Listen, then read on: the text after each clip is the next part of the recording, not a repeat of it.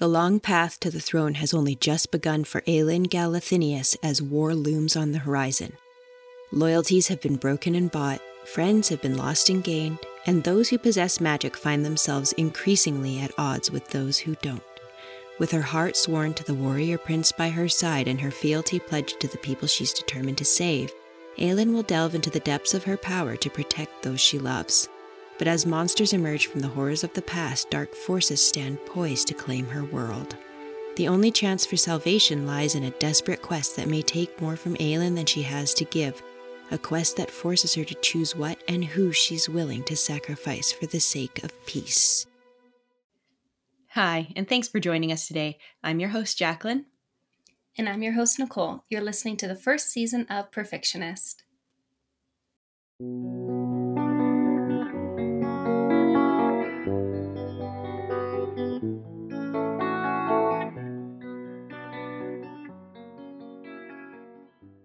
In this episode, we will be discussing Empire of Storms Part 1 The Firebringer, focusing on one storyline at a time. So, we're going to start with Elide and Lorcan's perspectives. Then, we're going to move on to discuss the story from Manon's perspective. Next, we'll talk about Dorian and Rowan's adventures. And lastly, we will discuss Aelin, Aedion, and Lysandra's journey.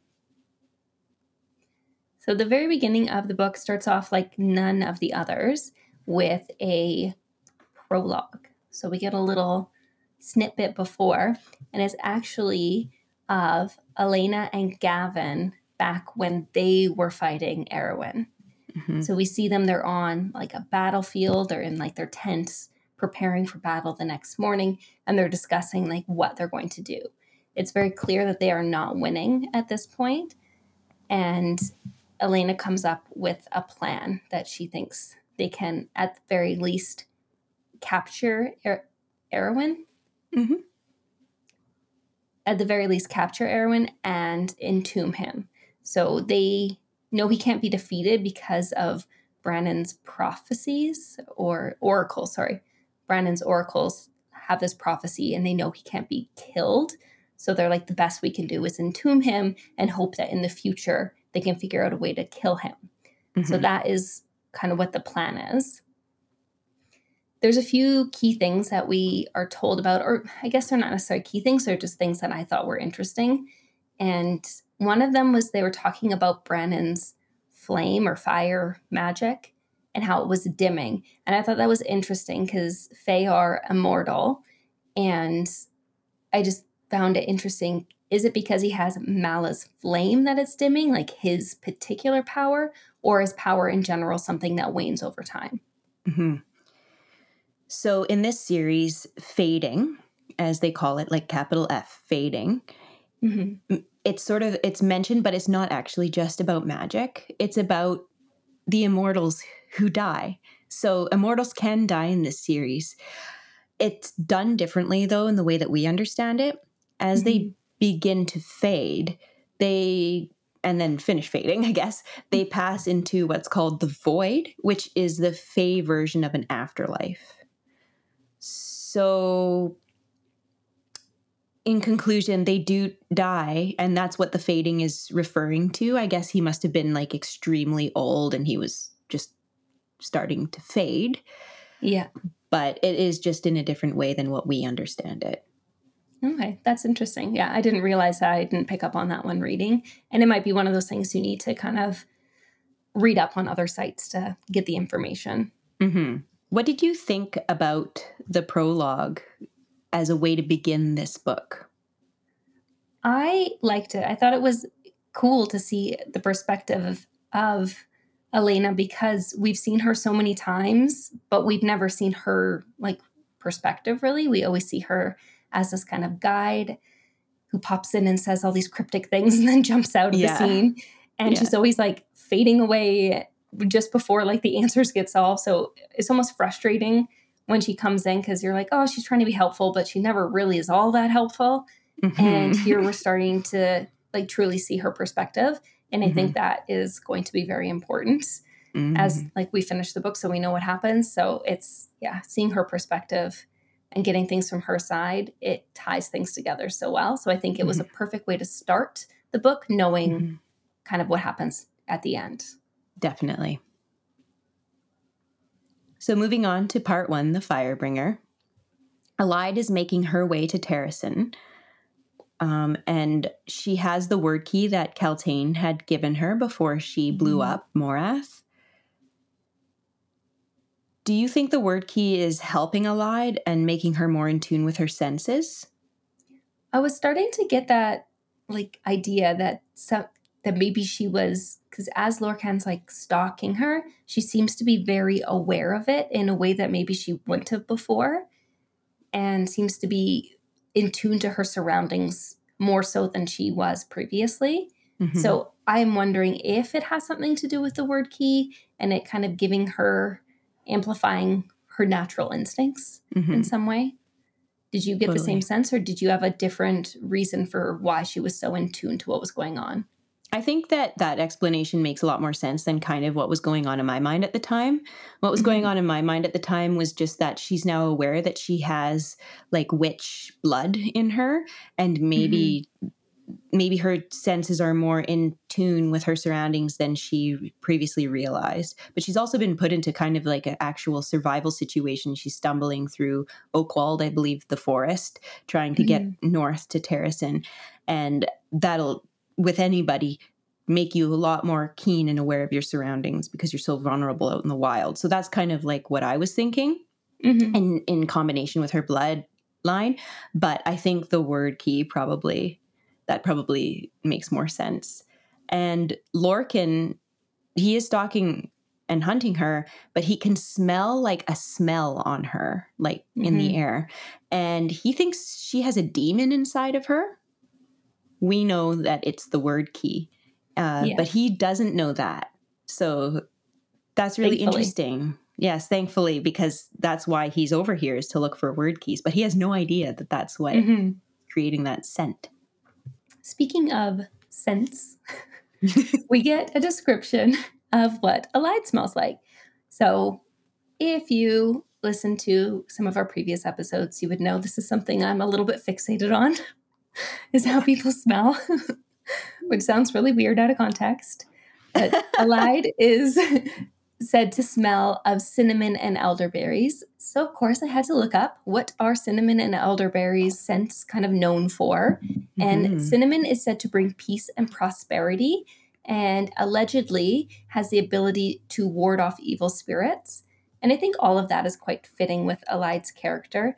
She seems to be a bit gentle in a way. Like she's got a fear- fierceness to her, but at the same time, she seems a bit more peaceful mm-hmm. than some of the other characters and a bit like more reserved, maybe. Yeah. But what stuck out more to me is the elderberry. It's something that's packed with antioxidants and vitamins and is known to like help boost immune systems, which could play a role. But in regards to its scent, it is said to be musky and very unappealing to some people. Mm-hmm. So some people find like depending on like how ripe the berry is, some people say it's a nice scent and other people think it's a very disgusting scent. Mm-hmm. And I thought that was an interesting way to just like put her I thought it was interesting that she would be described as smelling like elderberry when it is such a controversial smell and yes. also can be confused like phys- um, the the berry itself. visual of it can be confused with poisonous hemlock, which I'm like, what are you trying to say? Right. Maybe that's more why she chose it because of its mm-hmm. unassuming. Looks, yeah. Unassuming Actually, that that really really fits. I think with her character, the poison is sort of like disguised like as this innocent thing that might have a you know, it's debatable on whether it smells good or not. Yeah. but uh but actually it could kill you. Mm-hmm. That's interesting. Yeah. yeah. I, I just wanted to mention that when I was reading about her scent, when it said elderberries, I kind of recoiled a little because mm-hmm. one of mm-hmm. my favorite movies when I was a kid was Monty Python and the Holy Grail. Yes. Um, and in it, there's a quote where it says, you know, your mother was a hamster and your father smelt of elderberries, and it's flung as an insult. Yeah. towards King Arthur. So I just thought it was so interesting that Sarah chose elderberries as one of Elide's scents because Mhm. immediately that quote sprang to mind and I was like, she smells bad. Yeah. And I imagine she also was aware of that quote and that this is all being done for a, A specific reason. purpose. yes. Yeah. Oh, poor Elide. I know. Smelly, smelly scent. I really, I, I'm so curious to smell elderberries now. Well, there's elderberry perfumes. So, I mean, obviously at some point it smells pleasant. Yeah, it must be some point in its life cycle that it smells okay. Because, so you know, uh, deadly nightshade or belladonna. We Mhm. have some of that growing. We've been eradicating it from our garden, but it it it grows natively around here. And Mhm. when you um, break the stem, it smells horrific. Like it Oh. smells so repulsive. So it makes me curious as to how maybe an elderberry smells, and Yeah. actually also poison hemlock. But I'm not going to go looking for any of that. No. So, but but it makes me curious though. no, it's very interesting. hmm So Lorcan's magic is unlike anybody else's magic that we've come across so far in this series. hmm And so we do learn in this book that Lorcan is directly descended from Hellas, which is where he gets his power from. So Hellas is like a, a god, and he rules the underworld with quote unquote an iron grip. hmm So Lorcan is kind of is would we call him a demigod? Like Oh, I wonder if it's a direct. he is directly Descent? descended from Directly. from Hellas. Yeah. Yeah, I mean, that sounds like a demigod. In other Mhm. universes, that would, I think, be described as a demigod. So that being said, because at first I thought, well, he, you know, obviously he's very special because he's demi fae, but he is allowed in Doranelle, so he's obviously very special. And then obviously he's got the blood oath and everything to Mhm. Maeve, and obviously she only chooses who she thinks is the best for that. hmm But to learn that he's actually descended from a the ruler of the underworld, um, like he has his blood, Yeah. um, that makes him a really powerful character. hmm Yeah, I know. He kind of scares me a little bit.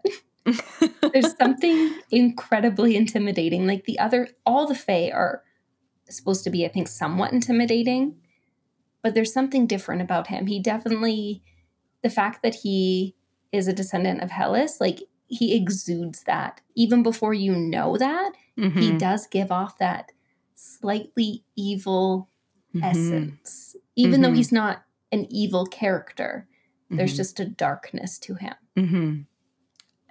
Once I had discovered that he was descended from Hellas, I it explained a lot, obviously, Mhm. about him, but it it just made him such an interesting character because we haven't really come across like a demigod type situation so directly, you know, in this story where they're actually like alive, Yeah. right? Yeah, we're getting these like well, I guess Elena's not a god of any sort, but we we've heard of other gods like Mhm. in passing, but this is the first kind of more direct, like you said, interaction with Yeah. a demigod god creature. Yeah. In present day terms, sort of Mm-hmm. like present day to Throne of Glass. yeah.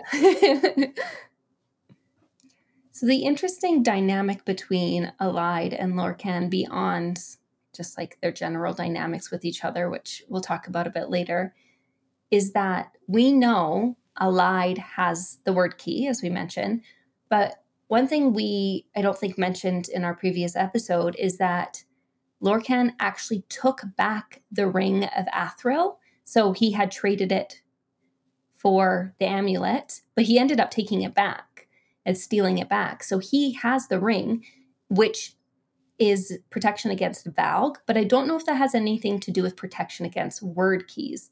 So I thought that kind of went through my mind is if Elide is being somehow influenced by or like she's able to influence people using the word key, does that not affect him because he has the ring?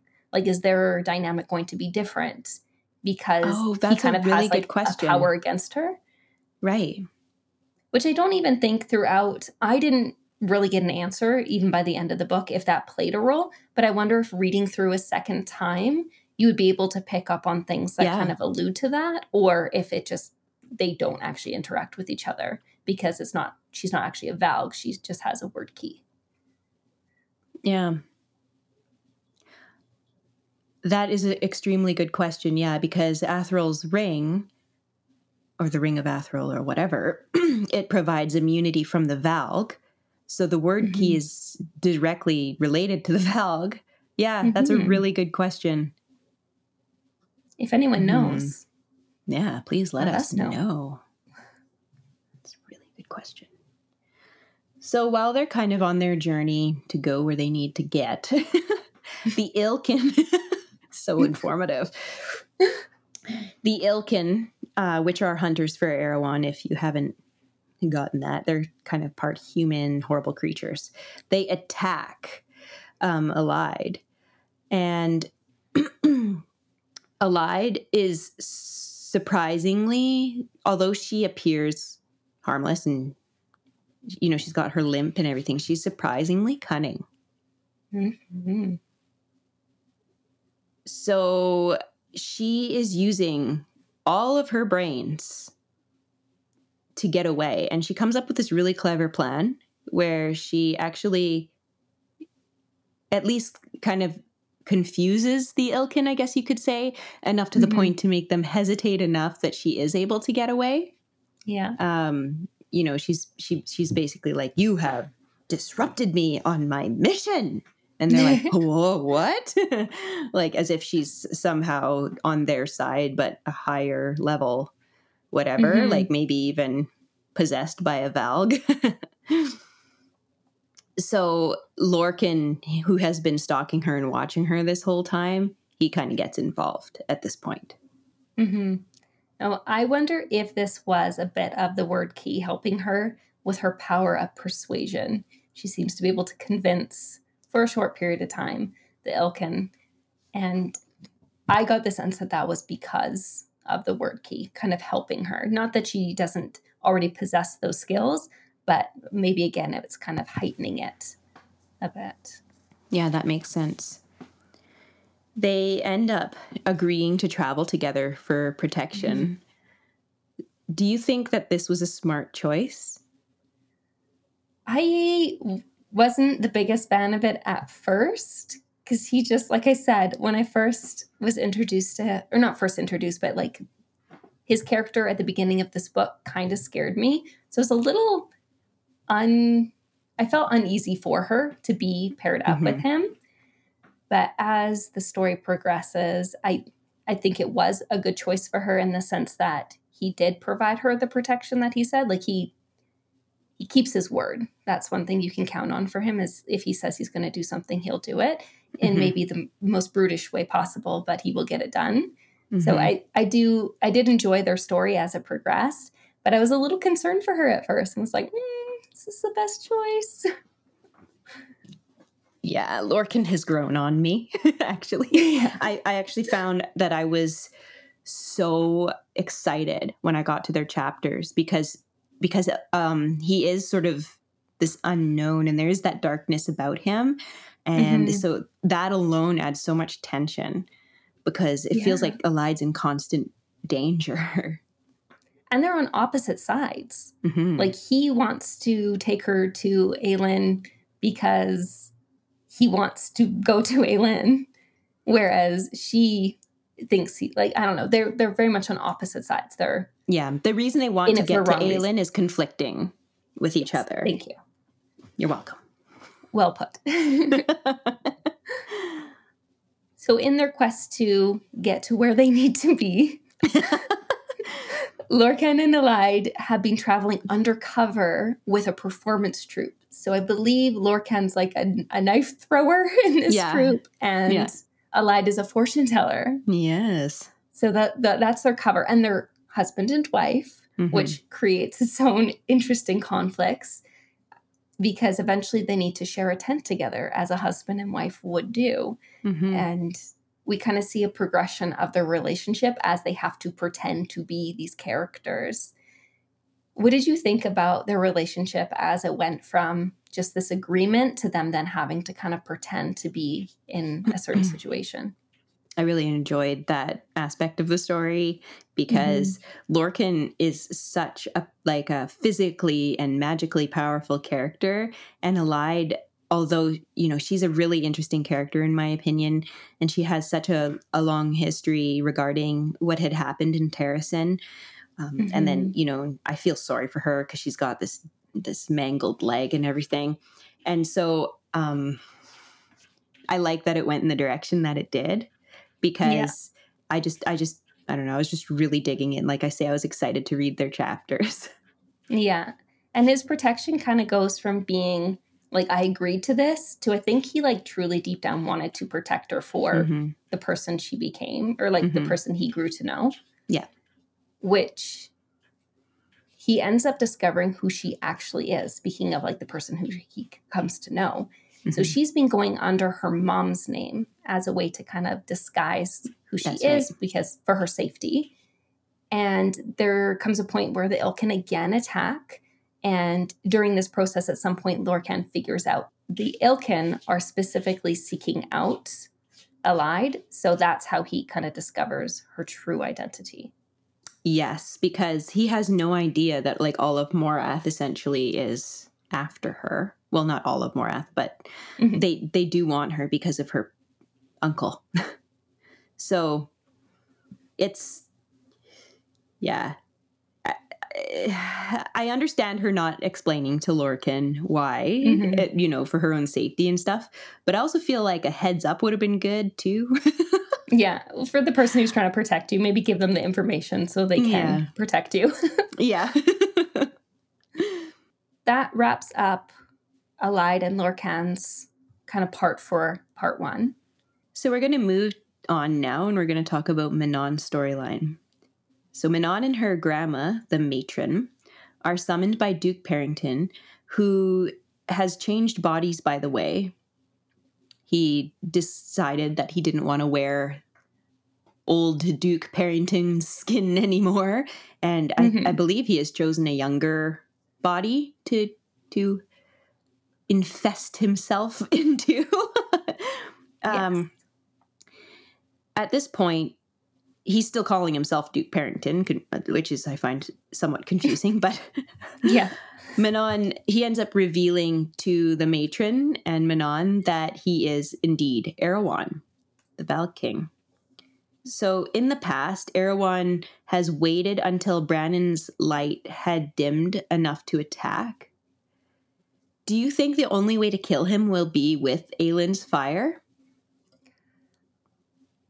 At that point in the story, I that was how I thought it was going to go down. I thought that her fire was kind of the key to everything. Mm-hmm. Having finished, I now know that that is not the case. But in this moment, I thought there was something super special about her fire that made it so that he would be able to, or she would be able to, sorry, uh, use it to kind of end the final battle. Mm-hmm. What about you? Did you have any thoughts on how things were going to go down at this point? Well, because all Valg have an aversion to fire, as I've, I've quoted off of the Throne of Glass wiki online, I think that given that we also find out that Aelin isn't just descended from Brannon, but she also has Mala Firebringer's uh, like she's actually descended from Mala because Mala Firebringer was Elena's mother. Like we discover this mm-hmm. in this mm-hmm. story. So she she is extraordinarily powerful with her fire magic gift. It's already quite a thing to have Brannon's gift, but to also have Mala's blood in her as well, I think that makes her that puts her in a very extraordinary place. And I do think that I, I kind of do feel that at this point we're kind of looking at Aelin like she's the chosen one. Mm-hmm. She has so, chosen one vibes for sure. Yeah. I mean, they even think, say the queen who was promised. Yes. In so, previous books, they talked about that being a like a phrase that was used. Yeah. So that seems very chosen one. very chosen one like. And so I think that they are particularly averse to Aelin's magic just because it is so strong, so much stronger than normal fire magic, if you could call mm-hmm. it that, uh, is. But if Brannon couldn't kill him, Erawan then Aelin probably can't just using her magic either. No, but again, she does have the Mala part too, whereas Brannon mm, didn't. Right. So yeah, he was like blessed by Mala, but didn't necessarily have Mala's. Well, obviously didn't have Mala's actual blood. Right. But just whereas her, like her Mala was her love. Elena's actual mother. Yeah. So maybe that comes into play. There is a quote in the book that says, Why do you think you burn so brightly? It is not just Brannon's blood that is in your veins, but Mala's. Mm. That's in page 366, Empire Storms, if you guys are wondering, and if you want to go check that out and form your own conclusions or thoughts as to what this could mean. Um, so, meanwhile, Erawan is sending a wyvern attack on to Rifthold, and he has sent the Yellowlegs Heirs Coven and wants Manon to assist in the fight. Hmm. Yeah, it's the Wyverns. Manon takes the Wyverns and they get there and the battle's already started. And so we we do end up seeing this battle from Dorian's perspective. And it happens before in the actual timeline of the book. But since we're talking about Manon's storyline, we're just going to kind of jump into when she joins the battle. And thankfully for Dorian, she joins just as he's about to die. But you'll have to wait to hear our thoughts on that. And she ends up saving his life by doing something kind of out of not really out of character, but kind of out of character for a witch, but not maybe necessarily for Manon. She attacks another witch. She attacks one of the yellow leg witches and kills them mm-hmm. because they were about to kill Dorian. So she mm-hmm. chooses to kill one of her own kind to save him, which is pretty incredible. Yes. And I think is saying something. At, at that moment, at that moment, I thought, oh, that's her mate. And so she's not going to let him die. That was just my thought. Maybe I'm wrong, though. Don't think I am, but. there seems to be something between them. There was a quote around that time saying, Some ancient predatory part of her awoke at the half smile, the half smile being a smile from Dorian. It sat up, cocking its ears towards him, not a whiff of fear. So Dorian wasn't scared of her in that moment, even though she just like brutally killed somebody and is riding in on a wyvern. But the part that I think got me was the predatory part awoke in her. And like you said, like the mate thing, it's like something clicked in her and she mm-hmm. had to save him. Mm-hmm. And it was beyond her control. Mm-hmm. Which, no, I agree. That's sounding very mate like to me from what I've discovered yes. about these whole fated mates. Yes. And I think also this scene coupled with the scene of them meeting while he was under Valg control mm-hmm. is really speaking to the fact that there's something Absolutely. between them that is beyond yeah just regular interaction Absolutely. I mean, the fact that he was actually able to push push out past the Valg. Yes, the Valg shrank back because of the Valg King's eyes that Manon has, mm-hmm. or sank back. I guess recoiled is I think the way it was described. But still, a lot of people who are infested by Valg, they end up being lost forever. So mm-hmm. he actually was able to come out and take control of his body whilst being infested by a Valg prince to speak to Manon. I think that says a lot. I think, yeah, I agree. That says a lot. So there is a lot of fallout that happens from this. Um, mm-hmm. She has killed a witch. The Yellow Legs, they flew home to tattle on Manon as fast as they could. So, in order to punish Manon, her they they it ends up being decided that they are going to sentence Asterin, her second, to death. Mm-hmm, so, like an eye for an eye. An eye for an eye, right? So this is obviously this. Uh, I really like Asterin. Mm-hmm. Uh, so when this happened, I was so dismayed. Were you? The I think this covers two chapters, like this whole scene yeah. of yeah. I think I cried the entire two chapters. I was so like I couldn't put the book down. I was just like so emotional. This was the first scene in the book that was like really hard hitting for me. And it happens pretty early on in the mm-hmm. linear storyline. And I just, I couldn't stop crying. I was so emotionally taken by everything that was happening throughout this scene. Yeah. And I just kept thinking like this has to be it. This has to be the moment she can't. Like this can't happen. What like and I just had a million thoughts going through my mind about like this can't be it. This can't actually be happening. Like it was so incredibly overwhelming to read this. I know. And also to think everything that Asterin has been through that Manon only just recently discovered, and now mm-hmm. this. And Asterin just accepts her fate too. She's like, yeah. Just do it. Because Manon asks to be the one to kill her. And they're like, yeah. fine, fine. it's but, like the only thing she can do is to make sure her death is a quick and swift death it's like exactly. The, that's how it, I to give her a sure. gift, essentially. Exactly. A, the gift of a clean death. Mm-hmm. Oh, which can you imagine? Like that is absolutely heartbreaking in and of itself to think that to have the strength to do that. We just watched an episode of The Last Kingdom where this type of situation happened. Mm. It's awful.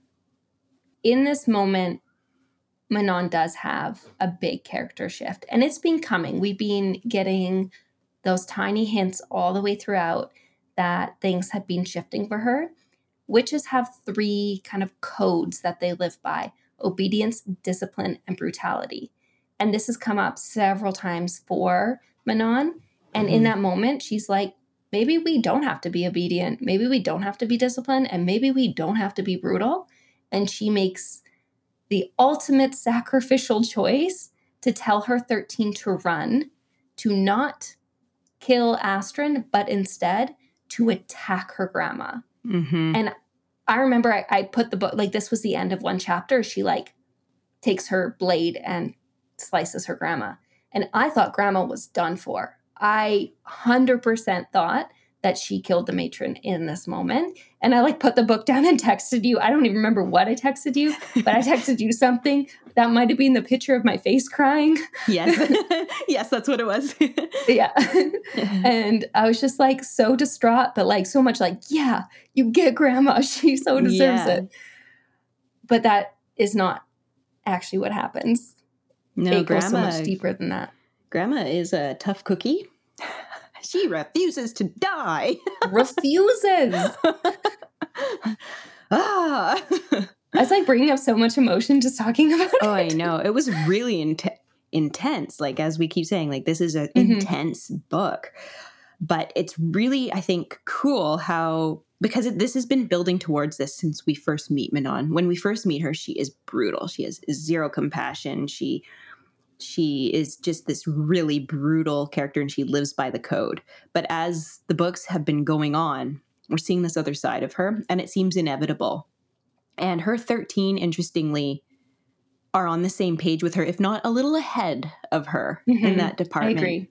Yeah. I think they're definitely ahead, especially Asterin. Yes. Yeah. So grandma reveals, or the matron, I guess we should say. yeah, sorry, I just put grandma. That's okay. So the matron reveals that Manon's father was a Crochan prince. Mm-hmm. Okay, so, so this is massive because Manon, we we thought she was a Blackbeak. Mm-hmm. She's and the heir to the Blackbeak. She's the heir to the Blackbeak clan, but she's got this Crochan blood, and then she loved who lo- the her father rather loved her mother and her witches mm. don't love okay no. so this is this is big news and that Manon is the key to breaking the curse on the land and that the Crochan witch that she killed in the Ferian Gap for the cloak that her uh, matron ordered her to kill to get the cloak that was her half sister oh, that part just whew. Like I had to, I think I even went back and rescanned that section because mm-hmm. I was just like, oh my gosh, to be confronted with that reality that you, one, are half Crochan, two, royalty, Yes. Three, had a sister, and by the way, you killed her. You know, in that scene where she had to kill that Crochan girl, mm-hmm. she you could tell that she wasn't like happy to do it, right? She yeah. did have she, there was reluctance there, but she was under orders to do it. Mm-hmm. And that exactly the things that that w- woman said to her before she died like because i think that obviously made a big impact on manon but i wonder mm-hmm. if it made a little bit of a bigger impact because somehow she could sense a familial bond there oh maybe. Maybe not. Yeah and for anyone who doesn't remember the big thing that she kept saying the the Crochan witch that was killed is they made you. Yes. Like talking made. about those code of ethics that the witches have the obedience discipline and brutality you, you were made into that. So it's like it doesn't have to be this way. Yeah you weren't born that way. Mm-hmm. right? So this is when we find out that manon is the Crochan queen well yeah because she's the last living bloodline because her she killed her sister who mm-hmm. was also living But at this point, she's literally the last person who has the blood of the original Crochan queen from when the curse was set, whose name is Rhiannon. Mm-hmm. I'm not sure if that's how you pronounce it, but that's. I think so. Yeah. And she's a direct descendant of Queen Rhiannon, making her a Crochan queen because she's the only one left. Mind blown. Mind blown. No, Why do was, you think uh, her her matron? Like, how did that all happen? I think her grandma wanted to make her heir because she wanted to keep her in line, knowing she was the key. Her grandma knew she was the key, which is kind of weird because, like, you would think that even her the matron would want the curse to be lifted and would be encouraging whatever needs to happen for that to go forth. But I think she, in a way, did the opposite and made sure that Manon didn't find this softer side or did everything she could to prevent Manon from fulfilling her destiny. And I think mm-hmm. that's why she kept her so close. Yeah. Yes. You're I think you're this right. Whole situation. It's just wow. very, very overwhelmingly emotional. Oh, just intense. intense. Word but of the episode. Intense. Word of the episode. So during all of this conflict, where the 13 are like battling their way out, and Manon is all wait, you know, slicing her gr- grandmother with a sword. Yeah, that, having that, a discussion while battling at the yeah, same time. Like it's, she she gets like seriously injured. Her grandma and her nasty rusted claws. Yeah. The way they described her claws, I was like, "Ooh, she's disgusting." Oh, like tetanus. yeah, that was my first thought. Like, is tetanus a thing in this world? Yeah, I don't think be so. a big problem. but like, she she let her claws get all rusty, and I think it's just because it inflicts even more damage. Mm-hmm. And she swipes Manon's abdomen to the point where her guts are almost coming out.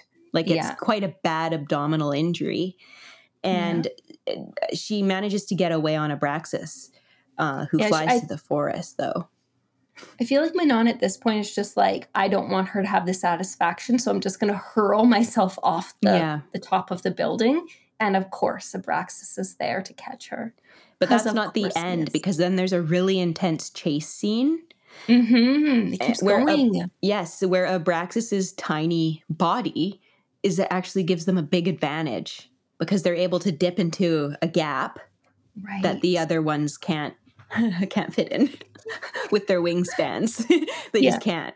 So, yeah. So, a, a, really nice detail that you end up finding out about Abraxas just because it's like, why did she end up with this tiny little wyvern? But it's this, it gives him lots of agility advantages. And mm-hmm. in this case, it saved Manon's life. Yeah. And they're so well bonded. And you can see that here where he's there exactly where she needs him to be Mm-hmm. It's like they have some sort of like telepathic connection. I don't yeah. think they do, but it's it's almost like that in a way. They're just. It so reminds me a bit of House of the Dragon. Uh, did you watch House of the Dragon? Mm-hmm. It reminds me a bit of House of the Dragon, like you know where Rhaenyra, Rhaenyra. I'm getting all my names confused in all these different fantasy worlds. Where she's giving, is it Rhaenyra? Where she's giving birth? I think so. um, the, where the main character is giving birth, and her dragon is is screaming in sync with her as that's happening, mm-hmm. and because I have that deep connection, and that just kind of remind it reminds me a lot of like the connections that the witches have with their wyverns, especially uh, that first. Um, I'm trying to remember her name. I think it was a blue blood blood witch. Petra.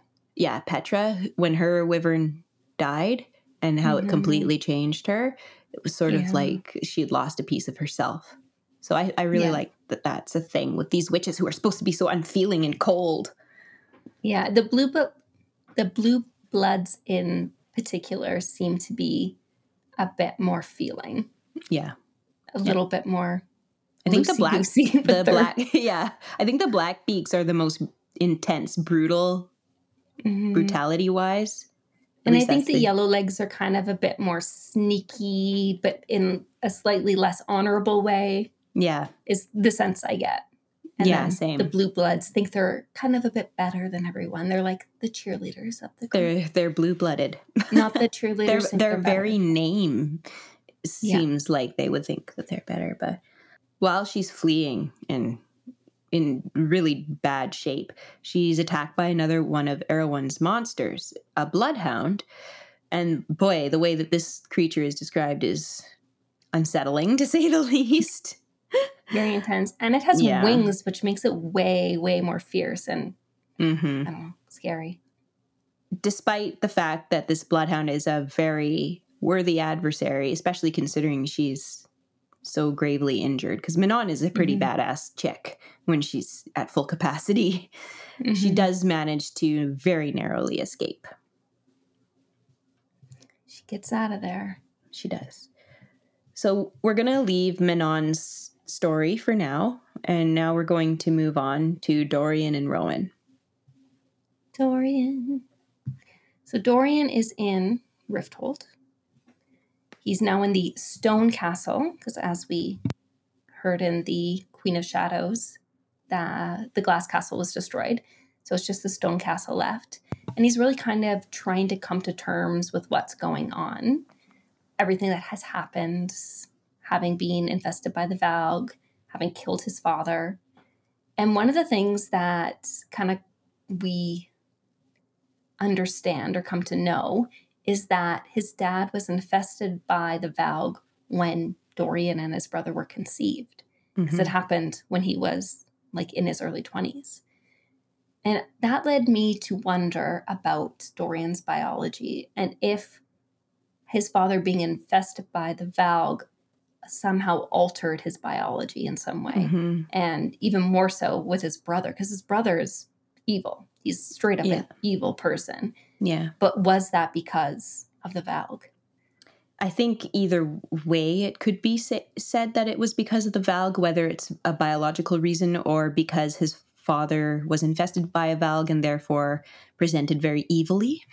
Mm-hmm. And being raised by that kind of man, not that they're necessarily raised by, like, royalty isn't necessarily raised by their respective mothers or fathers. Mm-hmm. It's quite often like a nanny or something, you know. But I think, regardless, yes, his brother is probably evil because of maybe like a natural um, inclination to be evil, but also reinforced by his father's mm-hmm. evilness. Whether part of the Valg biologically was passed on to him is a really good question. And I did a lot of research last night and couldn't find anything confirming or denying that but hmm. there's a lot of theories about it out there. So oh, okay. I think that's a really good question. Interesting. Oh, I hope one day somebody will be able to get the answer. Yes. I'm very curious yes. to know. I feel like I read somewhere that Sarah was writing a book about the universe of Throne of Glass, but I don't think that book ever was finished. And I'm not no. sure if she ever intends on finishing it because I was looking it up and I was like, oh my gosh, this is perfect. It's just kind of like a history of. I can't remember exactly if that's what it was called, but I think that's was essentially the idea was like the history of Adarlan, maybe. And I don't think it ever came to be. Oh, that's too bad because I would totally buy that book. Yes. I have I other books to other worlds that are like that, and they come with pedigrees inside, like for each character's lineage.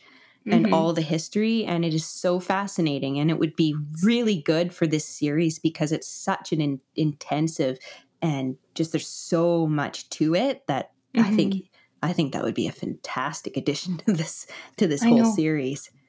I was so excited when I first saw it, and then just like heartbroken when I realized it never came, Came to be. to be oh And as far as I know, I'm pretty sure it says on her website that at this point she doesn't have any plans to continue the Throne of Glass series. Although in the past, in the interview I was listening to, she did say there was more stories she wanted to tell in this universe or world. So I don't know. Maybe at some point when she, because she's so busy with other things, she is maybe she'll come back to it eventually. But I hope so because I'm just being introduced to it now and I want to know more already. Yeah. Well, she has three really good series out there. I can't even Mm-hmm. imagine her brain and everything. yeah. amazing. No, at least I have the knowledge of knowing that I can at least go to another series of hers to get more Mhm. fill. hmm So going back to Dorian, um, Nikki mentioned that he's in the stone castle trying to come to terms with everything that's happened. Meanwhile, the yellow leg witches attack on their wyverns, and he manages to, uh, well, he's using his magic to fight them off, and he's on the balcony and he's like just zapping them out of the air, essentially. That's how I pictured it too. Yeah. but it's it's crazy because he can hear his city, like Rifthold he can hear this horror unfolding from all of these poor people, citizens who can't defend themselves. hmm But he doesn't have much control over his magic. He doesn't know much about his magic. Like he's only really just come to terms that he even has magic. And that is when the witch that we mentioned before that got Manon in big trouble because Manon hmm killed her.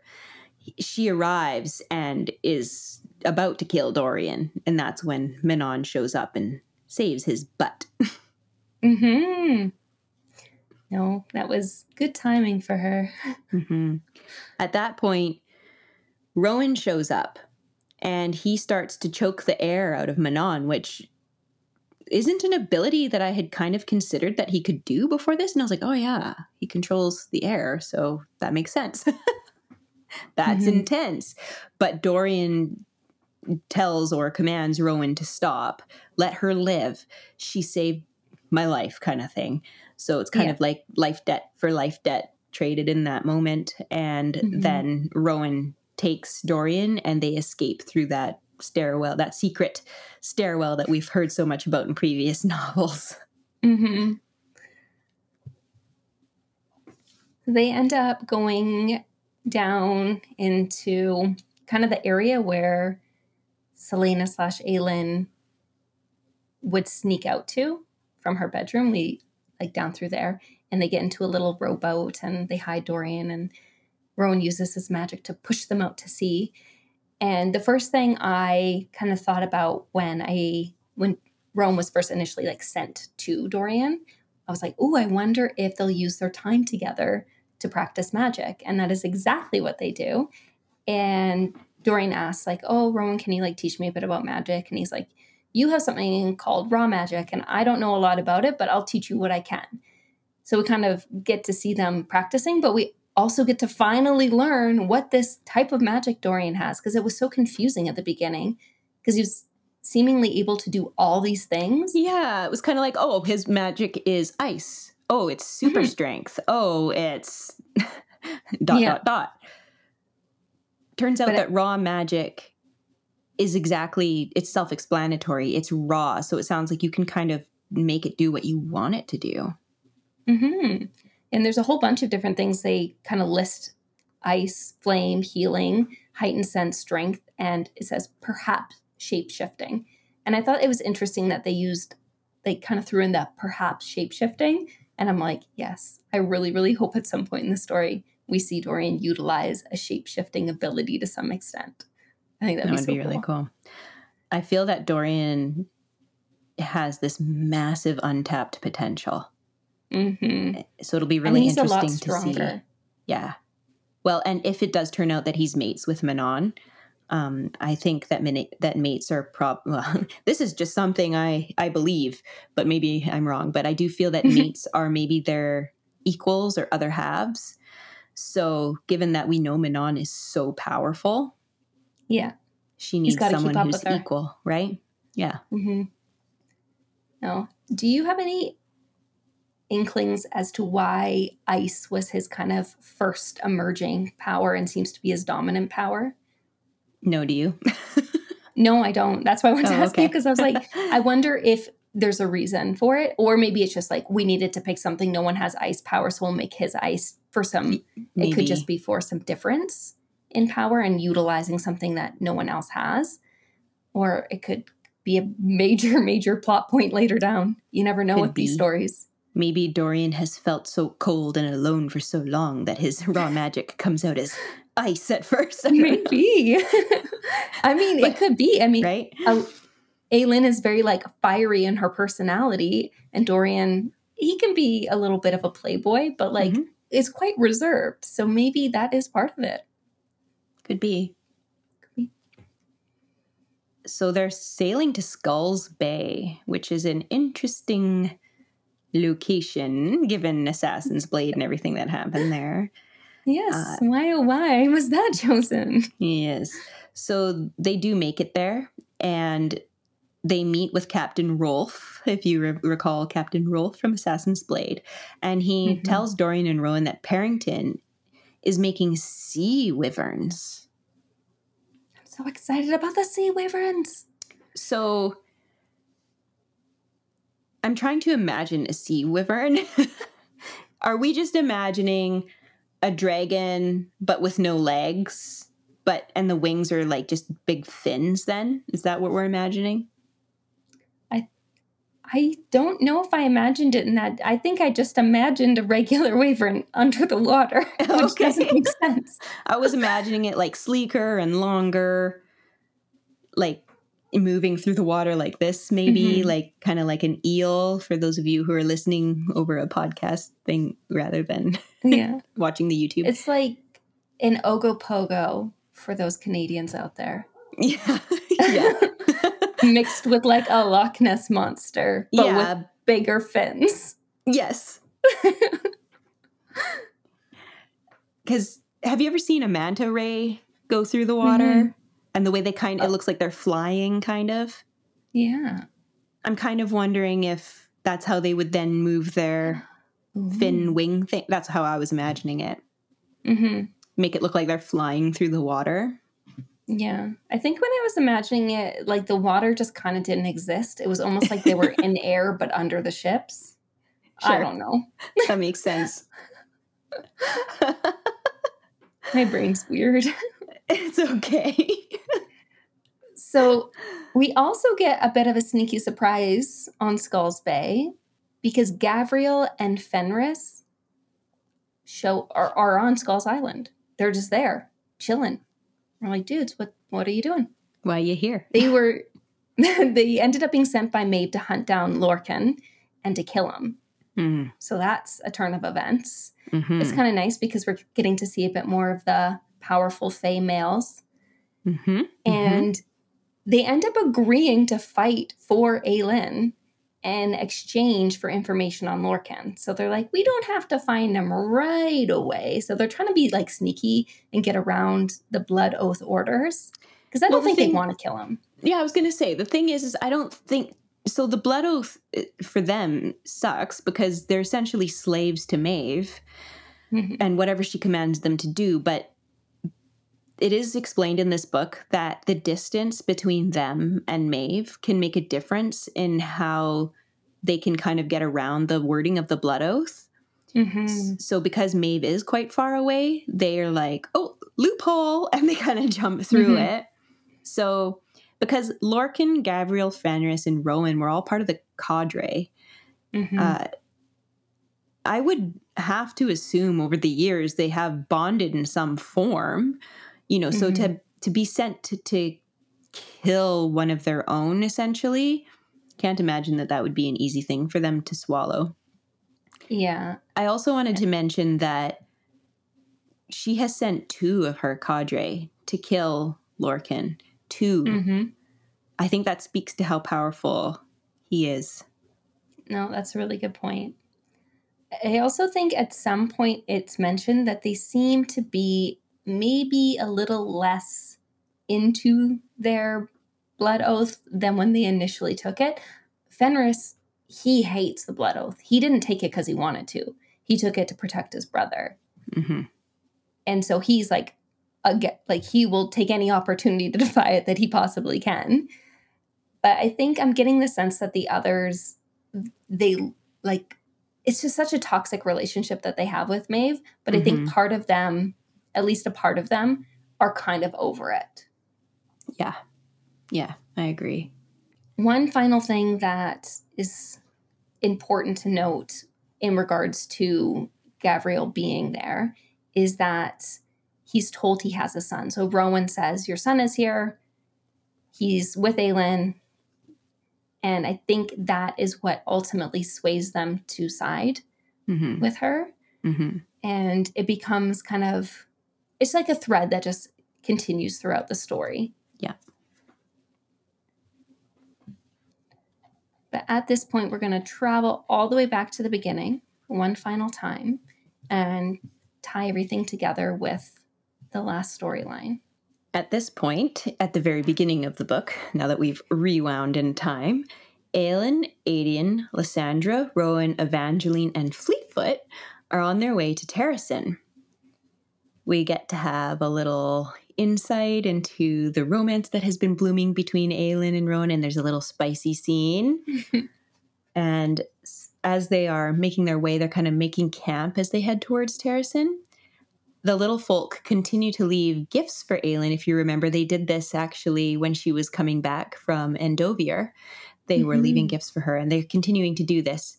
And this time they left her a crafted wyvern.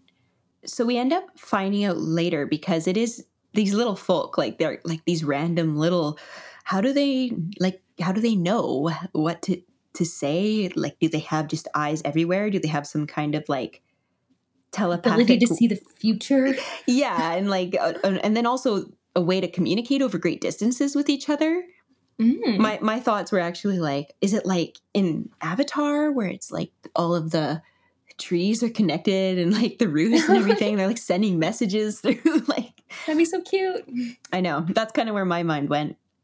As it turns out though later we find out it was actually brannon like ghost brannon and he mm-hmm. was he was doing it. He was the one initiating all of that. And i really like that we found that out just because i just want to mention it is so satisfying reading an author who is tying up loose ends as you go yes. You know, you're like, it can be "Why? so frustrating when Why?" you don't understand. i know and and the thing is is i'm starting to feel the sense of trust with this author with sarah because it seems like well why well you know what we'll probably find out you don't get that Mhm. with all authors i read a book for book my book club a few weeks ago and i was like okay we'll probably find out why i just said that about five times as i was reading this book we never found out why of anything Yeah. so She Yeah. Sarah seems to be really good at predicting what people would want to know the answer to because I'm sure you can't answer everything. I'm sure people come up with questions you just didn't even think about, so therefore you couldn't have found an answer for it.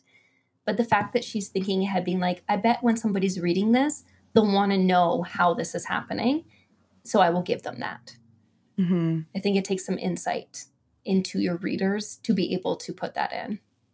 She might not have done it alone either like she might have but she might also have you know people friends maybe or just beta readers who read through this or her editor even and you know might say why this and she's like oh i can i can say why that but. I, I like to believe it's just purely her own genius Mhm. I kind of forgot that like you don't just write a book once, that you rewrite it over and over until it yeah gets yeah. to its final draft. there's a big process Mhm. Yeah. So as they are traveling along to Terrasen, and you know, they're it's kind of nice for Aelin actually to have like this little yes, they're traveling. Yes, there's like these really high stakes, but she is able to steal some moments away with Rowan. And that's kind of lovely for them. Mhm. Good for you. But I just can't every time I like think of the scene, I always think of like the frogs in the pond because they particular they talk specifically about like going into this like almost what do you call it, like hot spring kind of pond Mhm, mhm. or creating a hot spring out of a pond with Yeah. her magic. yeah. And then they like talk about like the fish and the frogs like burning from them making it into a hot tub. And I just can't get that picture out of my head. And I'm so grateful that they didn't do that because that's really sad. It's like kind of a funny visual, but then when you think about what actually is happening, you're like, oh, that's disturbing. And I'm so Yeah. glad that didn't happen. Here I am, a frog, just happily living my life in this pond that I'm built for. Why is it so hot? yeah. oh my gosh. I just thought that was such an interesting detail to put in.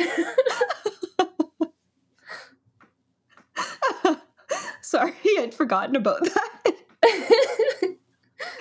oh dear. Oh my. oh boy. Okay.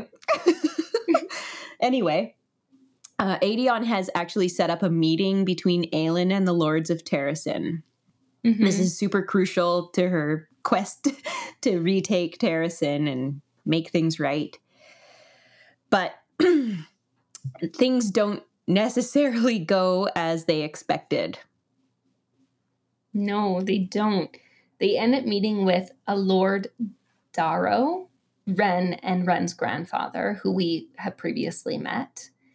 And initially, they were going to meet in the field that they were camped out in, but it started to rain, so they decided the the lords decided they can't be meeting in the field in the rain, and asked them to meet in a pub instead, which was really unnerving because to change a location in a high stakes meeting like this, it's kind of like you mm-hmm. take the advantage and put it on to the people in the pub versus being a neutral location.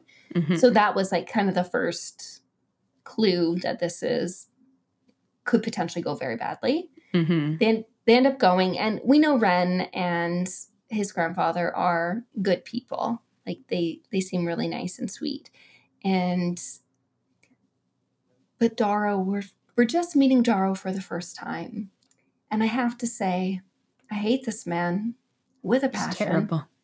Yeah. He is the worst, He's the worst. the worst. He's just the worst. we can say it a million times because that's how much he's the worst. He ends up denying Aelin's claim to the throne, and there's a law that if there's no rightful ruler or heir, then the Terrasen just becomes ruled by the lords. So it's very much in his favor to deny her because that means Mhm. he gets to be essentially one of the rulers, and it's Mhm. rule, ruled more in a co-op than by one single person. So he's like, nope, me and the other lords are not agreeing to coming back. So therefore, you can't come back because we don't view you as legitimate. So we get to continue to rule in your Mhm. stead or like in the Mhm. absence of a legitimate ruler. And he has the absolute audacity to suggest that the best thing Aelin could do for her country or her territory is to just marry someone with a big army. You know, do your womanly duty and go out and get married. Get us an army. he doesn't know. He doesn't know who he's talking to. No. He's just so upsetting. I in my notes for this section, I simply put in the largest letters, bolded capitals, rage. Just absolute rage filled me when reading this. I was so mad at him.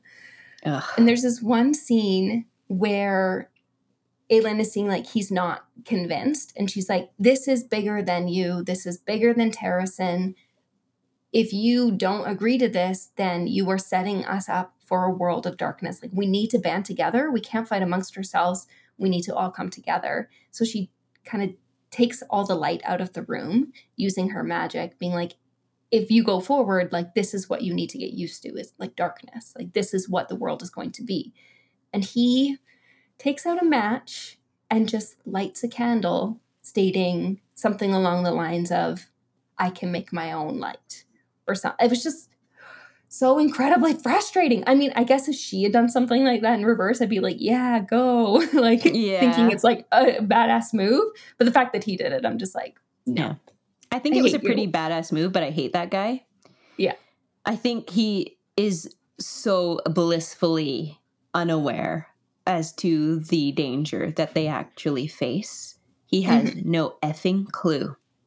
And will not listen to reason at all. He's just, it's almost like he's like power hungry mm-hmm. in a sense that like he's been ruling in the absence of a heir and he doesn't want to give that up.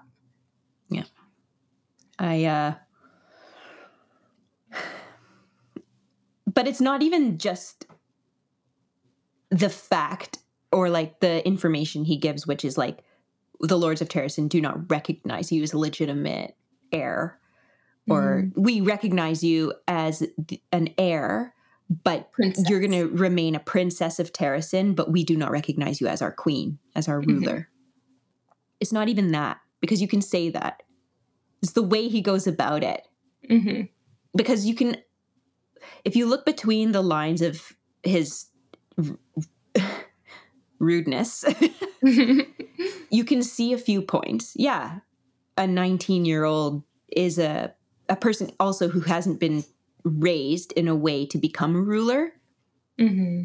is is a uh, unsettling prospect to rule over your lands. I get it. However, he doesn't know Aelin, and he he does or and Celaena or whatever he doesn't know like he has no idea what he's dealing with here so i think it was pretty mm-hmm. um, arrogant of him to assume that he knows what's best given that he has actually very little information as to the entire situation that that they could all be in yeah oh, and when he as you said he's like rude but he goes beyond just being rude and like doesn't just say like we don't recognize you, but like chooses to insult everyone there as well yeah. and bring up their past and how it makes them not worthy of yeah. being in the position that they are claiming they should be in. Like goes after Aedion and goes after Lysandra. Like mm-hmm. I think that's when I think he's pretty kind of classist. More fueled. Yeah. Yes. Yeah, that's definitely coming through. Yeah. But Aelin manages to hold on to her temper pretty good, except for one little slip where she kind of chucks a dagger at him and it goes between his fingers. But he deserved it. In fact, it would have been better if he was maybe even missing a finger, but she didn't do that. Good for her. but she re- she promises that she will return to Terrasen no matter what, and that if Terrasen needs an army, then she will deliver. Mm-hmm. No, she just kind of is like, "This is what it is. I will make do with my situation." Yeah, go from there. I actually thought that her approach was quite mature because when she left, she was like, Yeah, I can do what he said and I will. Mm-hmm. Rather than just, you know, burning him. yeah, she's very determined. Yeah. She's also very cunning. So she's, she surprises me again and again with her smart and clever plans. Mm-hmm. So, but then word arrives that Rifthold is under attack by the Wyverns.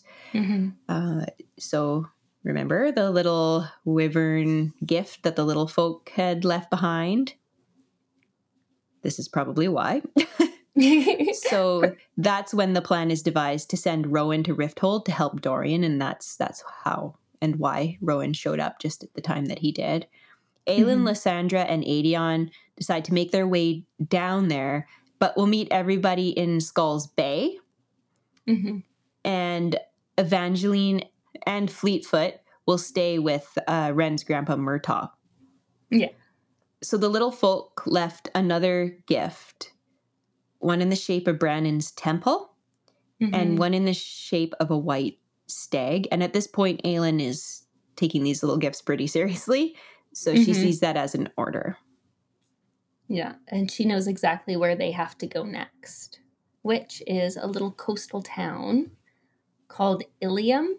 It's still within uh, Terrasen's territory, but it's, I think, kind of on the edge close to Adarlan.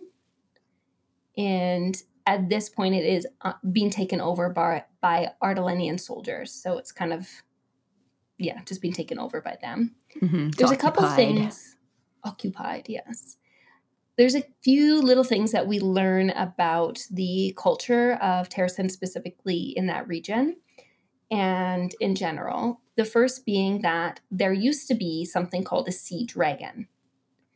and that was like a creature that used to exist but has since become extinct as far as we know. And the sea dragons were linked to a people called the Mycenaeans. Called the Mycenaeans, which have also kind of they've scattered. There's not too much known about them. They used to kind of hold Ilium and they weren't like a typical ruler. They didn't they weren't like a lord. They actually were a group of like crime lords, I believe is how mm. it hmm. was put. Mm. So, but they became kind of the legitimate people of that town. At some point, they ended up being wiped out. I think they chose not to like help Terrasen in a war, and their dragons and sea dragons ended up dying. And kind of the story of how they've disbanded. But the second interesting thing that we learn about is something called the King's Flame Flower, which is a big symbol. It's said that when a ruler of Terrasen is kind of bringing prosperity and peace, then this flower will bloom. So, having that flower bloom during your reign as heir is a very positive sign that you are supposed to be there and you are the right person for this kind of role.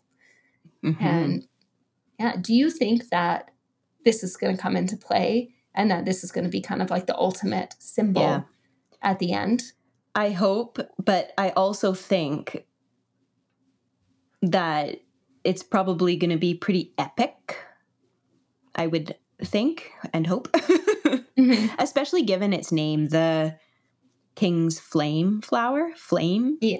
Like, and given her, her, her heritage, I almost feel like it's it's not because they had talked about there was just one flower that would open I feel like when Aelin goes back, it's going to be like hills are going to be covered in it. Like when Brannon was king. Because I think mm-hmm. when Brannon was king, it was like they were yeah plentiful. But then yeah. since then, they've just kind of popped up here and there. Yeah. I kind of have a feeling it would be like this really profound. And kind of like scene. signaling to the people, like, yeah. she's back. Yeah, she's exactly. That's what I think. You cannot dispute this. I almost wonder because Darrow is still kind of a problem. I almost wonder mm-hmm. if if there's going to be something that happens between them and that flower is going to be kind of like this undisputable symbol that she is supposed to be there. Mm-hmm. It's like the last perhaps, thing she needs to yeah, conquer. When, when perhaps nary a flower has bloomed under the lords of Terrasen's rule. exactly. So, of course, Aelin has to take back Ilium from the soldiers. So that was sort of her first course of business there was to make sure that it remains under Terrasen's rule. She's like, oh, you can't just take my city and get away with it. Like, no, mm-hmm. that's not going to fly. So she does something we haven't seen her do before. And she ends up, she like obviously says, like, please leave. If you don't leave, then I'm going to have to intervene. Mm-hmm. And like a portion of the army chose to walk away, but there were some, the commander and some of the others, who were standing their ground. And despite her begging them to go, she does have to then use a show of force. And she burns the commander from the inside out, turning him to ash. And this is like something we've never seen her do before. It's kind of like a, a level up power. Mm-hmm. I don't play video games, but something to do with that. trying to make that, a, a, reference. That works. that works. It is. It is a level up. I kind of when when we heard about her doing this, I immediately imagined like, can you just imagine if she like worked on that some more? And then mm-hmm. when she mm-hmm. was facing an army, and all of a sudden it was just like poof, ash. It's crazy to do it to one, but like a whole army. Kingdom of Ash. Ooh. I, I mean, fire, ash, whatever you burn with fire, there's ash, but right? Yeah. Mm. I mean, it's in the name.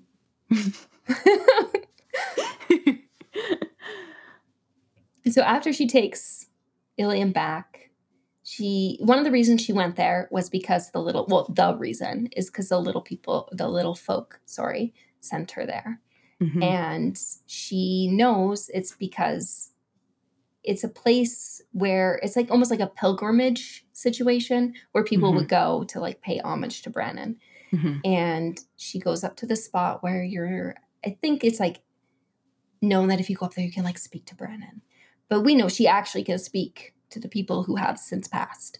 Yes. and he shows up and they have a conversation. And the first thing she asks about like he's about to go into his cryptic messages and she's like well hold up buddy. I know how this goes and i am done i am going to be asking the questions here Yeah. and she wants to know about Maeve because we just found out that Maeve has a fleet on its way, and they don't Mhm. know it's if it's to help her, if it's to join up with the Morath army, or for some other reason. We don't know her intentions at this point, but we know she's a scary individual, so she wants to know more about Maeve. So Aelin asks Brannon if Maeve is a Valg. And he's like, no, she might be as cold as one. She might like have a spirit of a Valg, yeah. but she's not. Yeah. And so that was kind of like her main question. She wanted to know, kind of, Mhm. you know, get to know your enemy, make your enemies Mhm. closer than your friends sort of situation. Mhm. And then he's able to tell her sort of what he wanted to tell her, which is that there is a lock. Because, of course, there's a lock because there are keys, so there has to be a lock. And he tells her she needs to find this lock. It's in the stone marshes in a sunken city.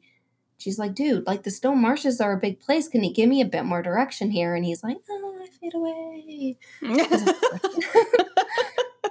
Inconvenient timing. Inconvenient. we can't make this too easy for you. and Ah. just after he kind of floats away, a Valg shows up and she's like, Seriously, Brannon? You couldn't give me a heads up. And this isn't just any ordinary Valg. This is one, he's wearing the skin of the chief overseer of Endovier. So there is some serious history here. Mhm. When she sees this body, she instantly knows, oh, I completely gave away my location. That wasn't the Mhm. smartest thing to do. And Erawan knows about my history. He knows my past and he knows what sending this body means.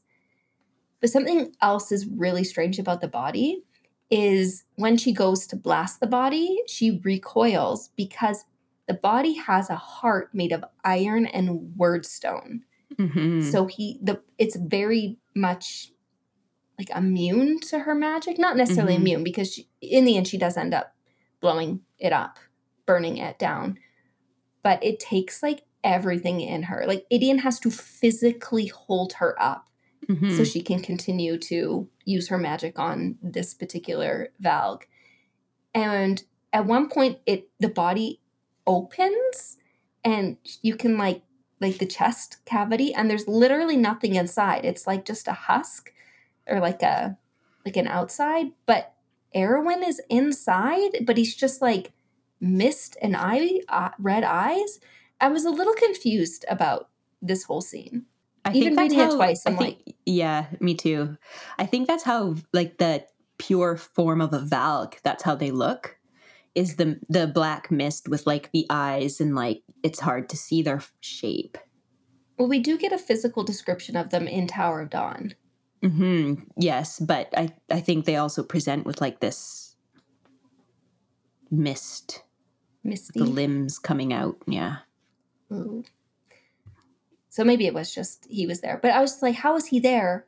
And then just leave. I don't know. Like, can he just like fly? Like, I'm like picturing like you know how in Harry Potter Voldemort can do like the fly thing. It's like Mhm. "Eh, flies. I'm like, is that like is he's like does he just like eh, fly away?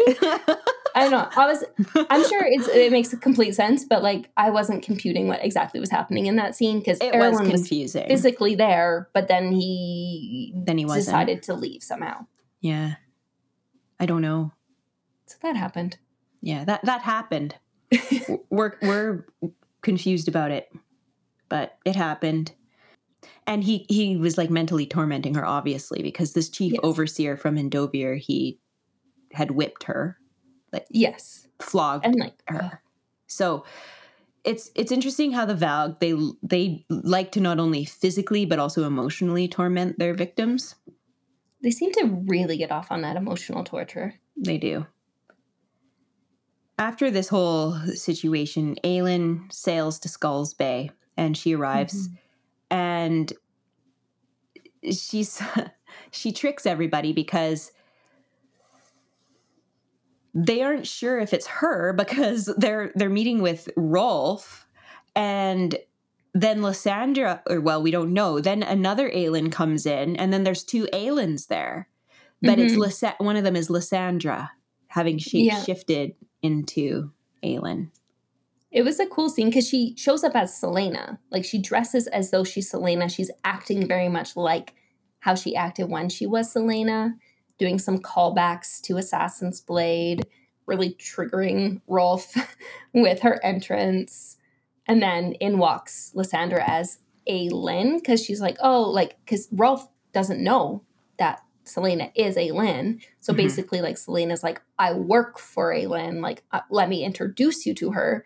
And then Lysandra walks in as Aelin, dressed in her typical garb. And he's like, You got to be effing with me. Because he sees they're the same person.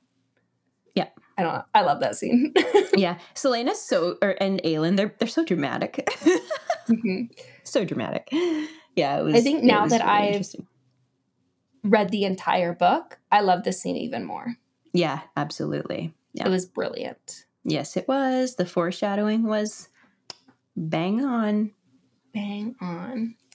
We actually find out that Rolfe is a Mas- I'm going to say it wrong again. Mycenaean. Mycenaean. We find out that Rolfe is a Mycenaean. And I can't remember if he's like royalty or just part of that culture. But he is stating he's unwilling to join Aelin. Obviously, the whole point of her being there is she wants him and the Mycenaean peoples to join her. Mm-hmm. And he's saying, nope, we're we're not into that. I'm not. Also, we're that. dead people.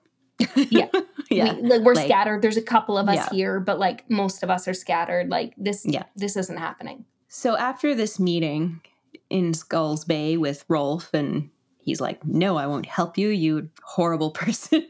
and understandably, I mean, it's understandable yeah. from both sides. She's all, "You shouldn't trade slaves," and he's like, "But I want to." And then she destroys his whole plan. And like his massive livelihood. But she actually did some digging and she found out that he, since then he's kept up to his promise and he hasn't traded in slaves. Mm-hmm. Anyways, switching gears a little bit, we learn about something called the settling.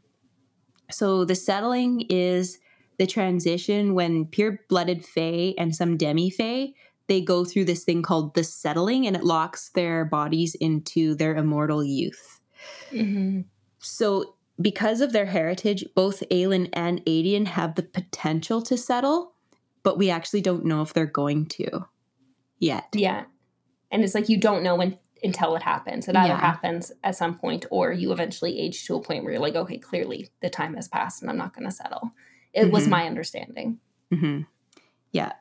Because we don't actually learn too much about it at this point, but we do learn that it is possible. And now there's this big question mark whether they're either both immortal, both not, or one of them is and one of them isn't. Mm-hmm. So that's a big question because I think Aelin this whole time has been under the assumption that she wasn't going to settle. Yes. I was under the assumption also she was not going to settle. Mm-hmm. Now, I think that the fact that it's being brought up is a strong chance that one or both of them. I think Aedion has a pretty strong chance of settling because he comes from such a powerful, like his father's pure Fae mm-hmm. and a very powerful pure Fae. Yeah, yeah. But I mean, Aelin is also from a very powerful bloodline, even though it's not as directly related. She just has a lot more human in her yeah. heritage in her blood than Aedion does. But like you said, she has this like she's descended from Mala and Brannon. So yeah, I think it's a strong, strong possibility they both settle. I think that'd be yeah. nice. It would be nice. So one thing that Aelin does when she's there in I think this is potentially in Rolfe's office that this happens is she sends out a power or magic burst. And it seems as though it's just like potentially a show of power.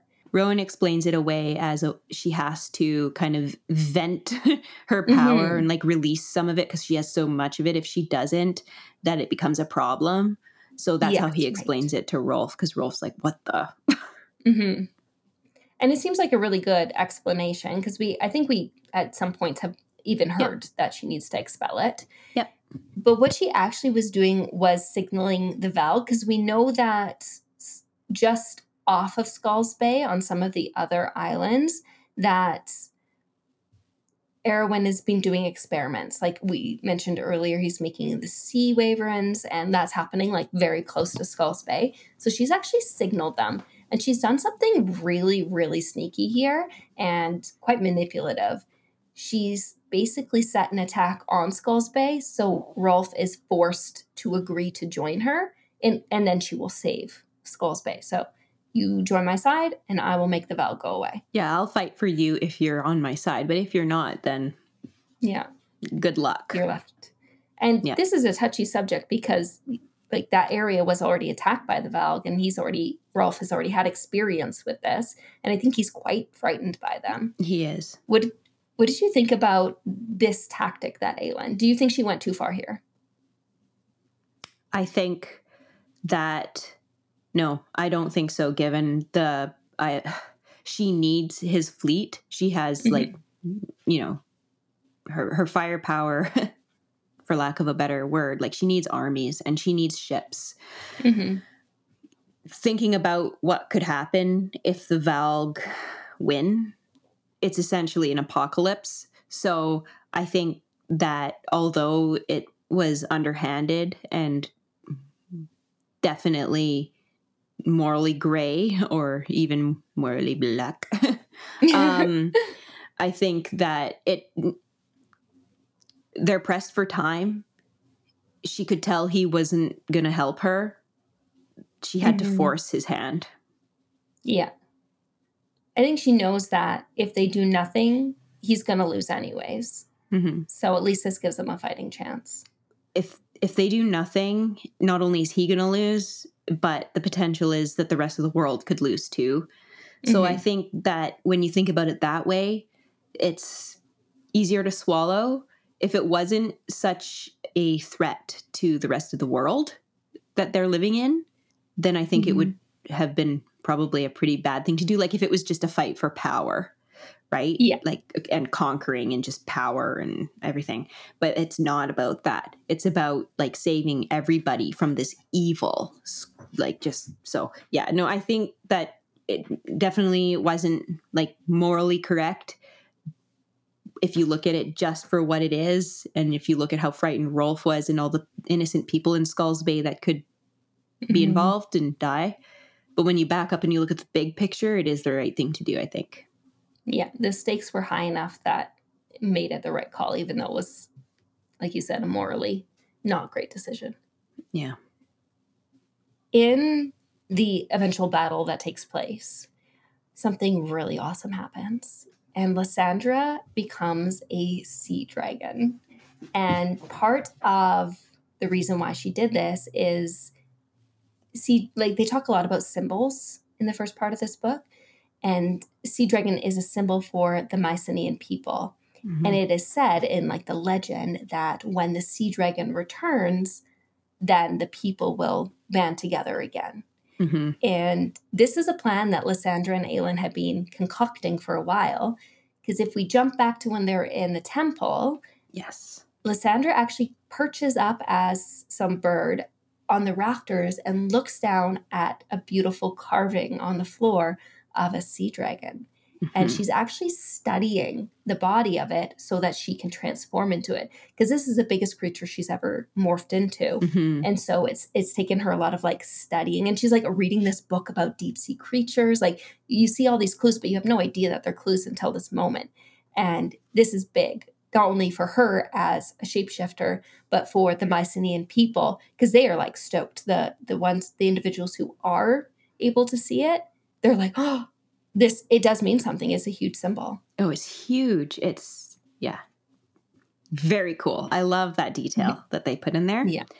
So she's also not only is she a sea dragon, which is a massive symbol for the Mycenaean people and a big morale boost, I'd say. it's also she's also a weapon in her sea dragon form and can attack from below. Mm-hmm. While they're It's having and. Aelin wants to also demonstrate her firepower and Mhm. show, like, make a statement. And she ends up deciding to use the Wyrdkey to enhance her power. But when she does this, the goddess Deanna ends up possessing her body. And this is this is not good because Deanna, I, uh, she's the goddess of the hunt and she is a goddess and so she doesn't have like all of these sort of human concerns you know like she doesn't really care who lives and dies. Mhm. so she's Aelin's got like this massive like fire thing going on. Deanna turns it into moonfire because she's also goddess of the moon. By the way she's goddess of a few things. And she ends up like taking this fire of Aelin's and turning it into what is called moonfire, which it's described as being the cold white light stolen from the stars. Uh, Rowan also notes in the book that the fire so cold that it would burn. So it's it's burning so coldly. so Oh, interesting. yeah. So that's it's pretty disastrous because Deanna starts turning her attention to like I'm going to blast I'm going to blast Skull's Bay and all the innocent Mhm. people and people are going like whoa wait like And they see it as that a way. win. Yeah. Yeah. They're like, why is she turning on us? yeah exactly. So yeah. it's a pretty tense moment. Mhm. And thankfully, due to their, at this point, has to be mated bond. We don't know at this point, but Rowan steps in front of her and is like, if you're going to blast the city, you're going to have to blast me first. And that is enough to make Aelin take control back of her body. Mhm. And which, why I say it, I- I think it again reiterates that they must be mates is because I think you can't harm your mate is part of the rules. It would So harm it- your your own self if you harm your Mhm. mate. So that makes sense. So that was a gamble on his part, but it paid off, and she is able to uh, like take her body back. But she's kind of wrecked. Her plan has not go- gone the way she wants it to. But thankfully, Lysandra is an absolute queen and deserves that title, in my opinion, and better get it by the end because she Yeah. has done so much in the last two books Oh my gosh. that she completely saves the day. Like she just takes on the rest of the battle herself and destroys the ships. She just she does it all all by herself. She- I mean, she has a little help. It's practically all by herself because Aelin's basically like, oh my god, I gotta swim to shore. This is dangerous. Yeah. So Lysandra's just out there fighting everybody's battles. She actually is. uh, Why isn't she the main character of this story? I love Lysandra so much. I know she's amazing. She's basically like, "Is there slack? I'll pick it up and then some." like Mhm. she's and never amazing. complains about it. No, Just like quietly goes about like she's very reserved in a lot of ways, but then Yeah. is like beast mode. Oh my gosh, yeah. Oh, and she is saved by Aedion because there is he's up on the tower. Remember way back in Assassin's Blade, the tower that Sam was manning. Yeah. Aedion is manning. Aedion and Dorian are manning the towers, and he has only a couple shots, and he's uh, he's used a couple already. He had Yeah. three, and I think he's down to his last one. And she has a wyvern that she's a sea wyvern that she's trying to get like kill. And they team up in such a way that because she's like smaller than them she's more agile. Mhm. and just so happens to work out that Aedion is able to do a kill shot of the wyvern and she's able to get away. And she's like busted at this point. Like she if this didn't work she was done. Yeah. it was very very touch and go if this was the end for It, her it it sounded like if one of those sea wyverns like got a hold of her and chomped that that would be it for her. Like they were that Yeah. much bigger than her. because And the ones knew she was fighting at the beginning of the battle were actually babies and Mm, she right. killed them and and that was the whole Valg plan because the sea wyverns are very very extremely protective of their young ones and Mhm. when they smelled the blood of their babies having been spilt then the adults came and the babies were bigger than her so you can just Yeah. imagine how like a fully grown adult one was and they were like in a frenzied rage because of what had happened to the babies Yeah, and she couldn't beat them with strength. She had to be like tactical about it. yeah yeah but oh, it was it was very very intense reading that scene, it and like at some points I thought she was not going to pull through, but Aedion was able to get the last wyvern down so that she could come up on land, but she didn't have enough magic left in her to transform, so they had to like kind of heal her in the sea dragon form, and she's kind of out of it, and Aedion like confesses his love for her and is like, I'm gonna marry you one day and this is something we've been kind of he, he's been hinting at his feelings towards her but Yeah. given both their past has been very like slow to acknowledge it and tell her Mhm. about it but he's like Mhm. she won't remember this so he's like i love you and i'm gonna marry you yes it was really really sweet It was sweet. After this um, huge battle, which they thankfully, because of Lysandra, owned it. Mhm. Thank you, Lysandra. Aelin's plan went to all to heck because of the the Wyrdkey and the disastrous use of use of it. Aylin and Rowan decide we're gonna we're gonna have sex now. that's Sorry. what I'm- happens I'm, so immature. Anyways, so yeah, so they end up doing that multiple times on the beach. On the beach how romantic How romantic and sandy and uncomfortable. But anyways, so they end up doing it on the beach, and it's Sorry, kind of. I know, and it's like a claiming, like a I want to I want to say it's like a mate claiming, but but it, that isn't said in the book. hmm But it does. There's a quote where she feels the claiming in her bones and her soul. So I would assume that Mhm. if they are mates, then their mate bond has solidified there. If if Yeah. that's what's going on there. So this is the first actual spicy scene where someone goes all the way. like yes yeah. So Now, I actually quite liked the use of their magic involved in the process. It's like he she was like on fire and he was like shielding himself with his power so that he didn't burn and it's like like you're picturing it not in a creepy way but like cuz you're reading it and it's just like this ball of flame and then this like ball of wind on the beach doing their thing. I was imagining it not quite like that, but Oh, okay. I guess everybody. I, I was imagining her like burning so brightly that she was actually like her skin was glowing. oh, that sounds and- way and then- prettier than But then also flames coming off of her. That's how Mhm. I was imagining her. But Yeah, that's much more Yeah. romantic than what I had going on. oh.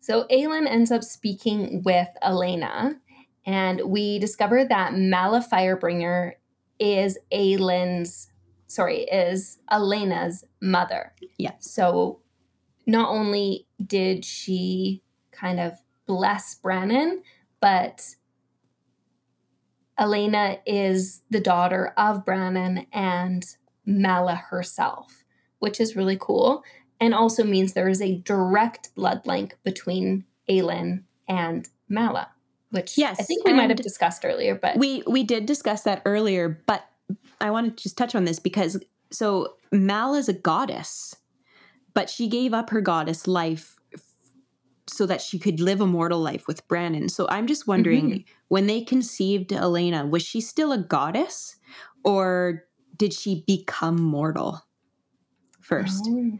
because because I'm just thinking about Lorcan and how he's a Mhm. direct descendant from Hellas, right?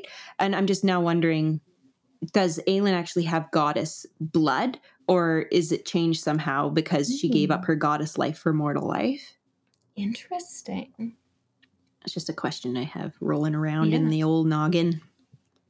I mean, I But- imagine her blood yeah. would still be the same.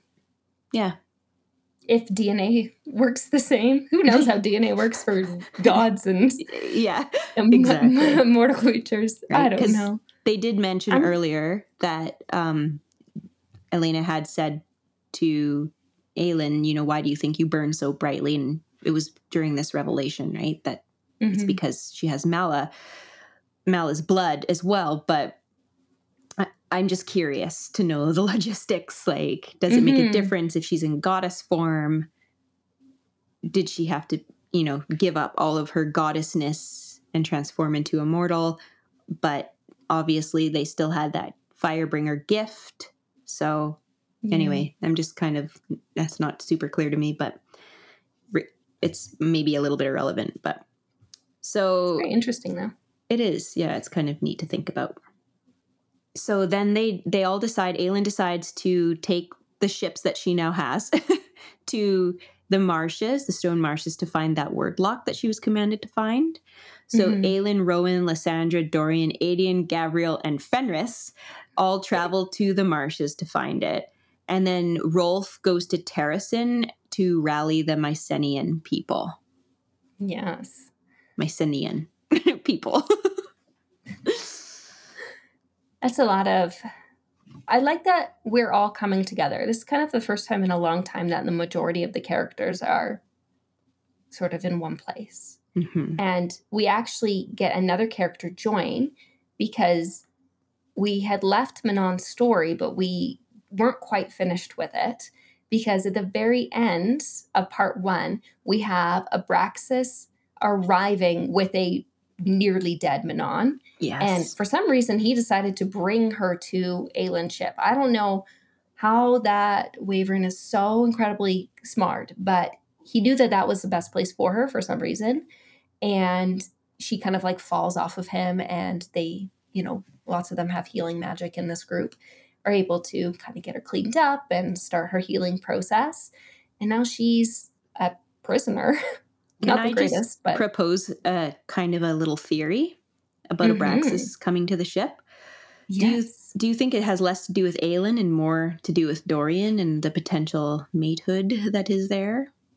That is, I did think that he was more so going to to Dorian. Yes, I 100% agree with that.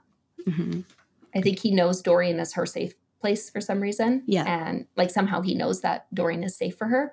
Yeah. And I 100% think that that's why he chose that. Yeah. Yeah. No, that's a good point. I just have a little question about Aedion's blood relation to Gavriel. hmm So there is a quote that I found in the book, and I just wanted to bring this up. Um, wondering if the blood oath that Gavriel has sworn to Maeve will affect whether or not Maeve could claim ownership over Aedion's life in the future, That'd be so intense if that was true. right? But she is I mean- wondering that, and it is a valid question. It is a valid question and it is a blood oath and they share blood. And I think it is also, I feel like Gavriel also has concerns about this. hmm Yeah. Because the only way to be released from it properly is either, I guess, she would have to release him, like she did with Rowan, or die. Yeah. But then would if he died, would it still be passed on to Aedion? Well, I that I think that's the concern is that it would be passed on to him, but I'm wondering about if Maeve died, Oh, if Maeve died, yeah. Yeah. If she died, then it would obviously. right? Mm. Let's all pray for Aedion's soul. And meanwhile, Gavriel needs to stay alive so that Aedion doesn't potentially become. Oh no! I bet you that's gonna happen. oh no! uh, Manon is being held prisoner. I think it's funny that they're like, Abraxas can just chill on the deck. We don't need to lock him up, but we're going to Yeah. lock Manon up, which I'm, I get why they lock her up. I just find it interesting that they're like cool with Abraxas just chilling. I know. I, he's like when you think about it, yeah, he's small for a, a wyvern, but he's still got like all them iron teeth. yeah, he's still a very, very intimidating beast. And like Yeah. him and Lysandra like form this little bond. And she like kind of like turns herself into a wyvern. and like they go on little flights together. it's really cute. Yeah. Abraxas is super cute. hmm And one thing that Manon does do is she asks Dorian if he can find out some more information because, of course, he goes and like chats with her and stuff. And so she says, like, please find out about my 13, anything you can. But she also says, like, please pass on to Aelin that Elide is alive.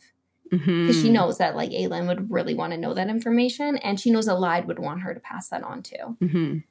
So I thought that was really nice of her that in all of the things that are going on for her, she still remembers Elide and remembers Yeah. the connection. Yeah. Mm, It's pretty incredible. That is everything for part one of Empire of Storms. So next week we will be continuing on and discussing part two. We hope to see you there. Bye bye for now.